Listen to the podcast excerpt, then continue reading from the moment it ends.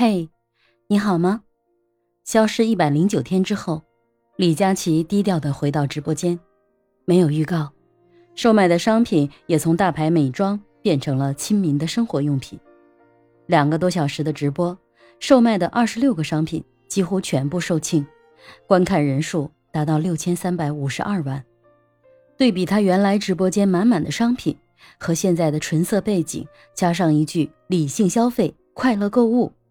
复出后的李佳琦明显拘谨了很多，虽然还是原来的招牌 “Oh my God”，但为何我隐隐感到了一种谨慎？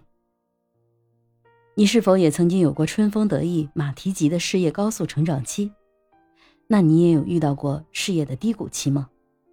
没有方向，不知道下一步该往哪儿走，即便正在从事着许多人都羡慕的工作，可仍怕行差踏错。我是麦田新生。今天我们就来聊聊职场中如何度过低谷期。听过我这个专辑前面节目的朋友，可能还会记得，二零零九年的时候，我出任了一个品牌的品质总监，在当时可以说是很多人羡慕的，高职位、高薪水，一年二十一天的带薪假期和各种福利，深得老板的信任和同事的爱戴，不用每天按时打卡。有自己的大办公室，还有助理处理日常的事务，在外人看来，还要啥自行车啊？但那一年却是我人生中最焦虑的一年，也可以说是我事业的至暗时刻。我极度的迷茫，没有努力的方向，每天只是处理眼前的事物。有人说焦虑是因为对未来有恐惧，我想是的，本身的工作压力。加上对未来成长的迷茫，更重要的是对下属能力不足而感到无助和愤怒。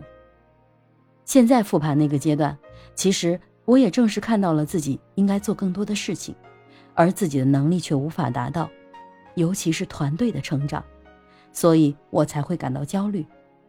我想，我们一次次的成长最难的，其实不是如何做到，而是做什么。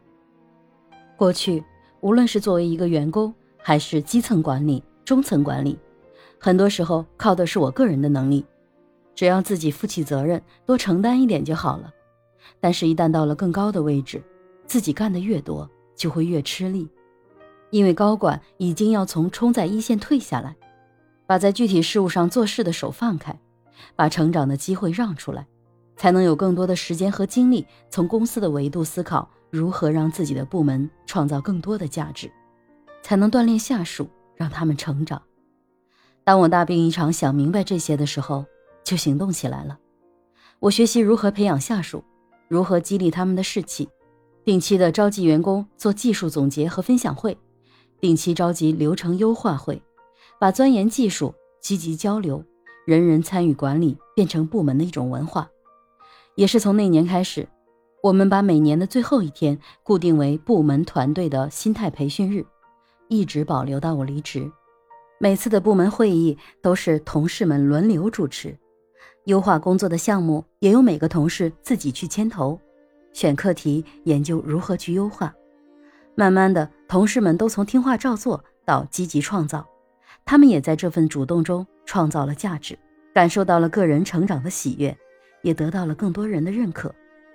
而我也可以从日常的工作中解放出来，更多的从标准。体系、流程、文化和人才培养的角度思考未来，工作终于理顺了。如果你也曾经像我一样焦虑迷茫，那就停下来思考，静下来学习。人生本就是在成长、试错、再成长的过程中蜿蜒前行的，不惧怕未来的不确定性，没有过不去的难关。思考的方向建议以下三点：第一，我要做什么？可以从遇到的困难着手，也可以从更远的目标。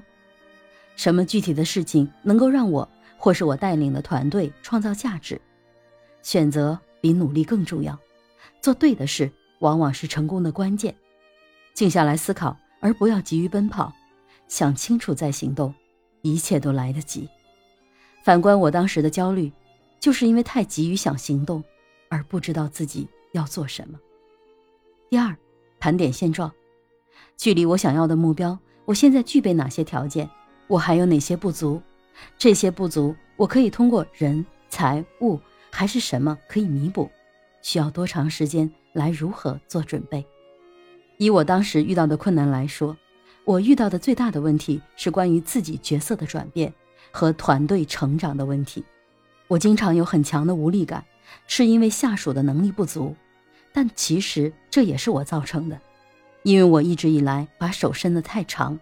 所以，当我把手缩回来，想要他们去做事的时候，就发现他们在能力上有欠缺，所以就要花更多的时间在培养团队的成长方面。第三，制定计划，这个具体的计划可能包括了人才招募和培养标准、流程、体系，也可能包括了需要的资源和具体的执行方案，越详细越好。最后，积极的行动，我们不可能制定出完美的计划。也不可能完美的执行计划，在过程中不断的校正、不断的调整，无论是目标还是计划，让团队多多参与，既可以增加他们的主动性和凝聚力，也可以锻炼他们的归属感和对这个目标和计划的认同感，从而增强团队的执行能力。当然了，这只是站在我所经历的工作的一些浅显的、片面的理解，仅供你参考。不同的企业、不同的岗位。面临的问题千差万别，希望这些心得能够对你有所帮助。李佳琦在消失的三个月经历了什么，我们无从得知。他回来了，可直播界也已经天翻地覆，从过去的佳琦式的主播艺人单打独斗，已经变成了抱团取暖。抖音、快手两大顶流罗永浩和辛巴不约而同的都在弱化个人 IP，培育交个朋友和新选。薇娅的蜜蜂欢乐社也在不约而同的做直播矩阵，一个人可以走得很快，一群人可以走得很远。祝福李佳琦可以在事业上取得更大的辉煌，也祝愿每一个职场的拼命三郎携手自己的事业伙伴，在你们喜爱的事业上走得更远。我是麦田新生，关注我，收听更多的成长话题吧。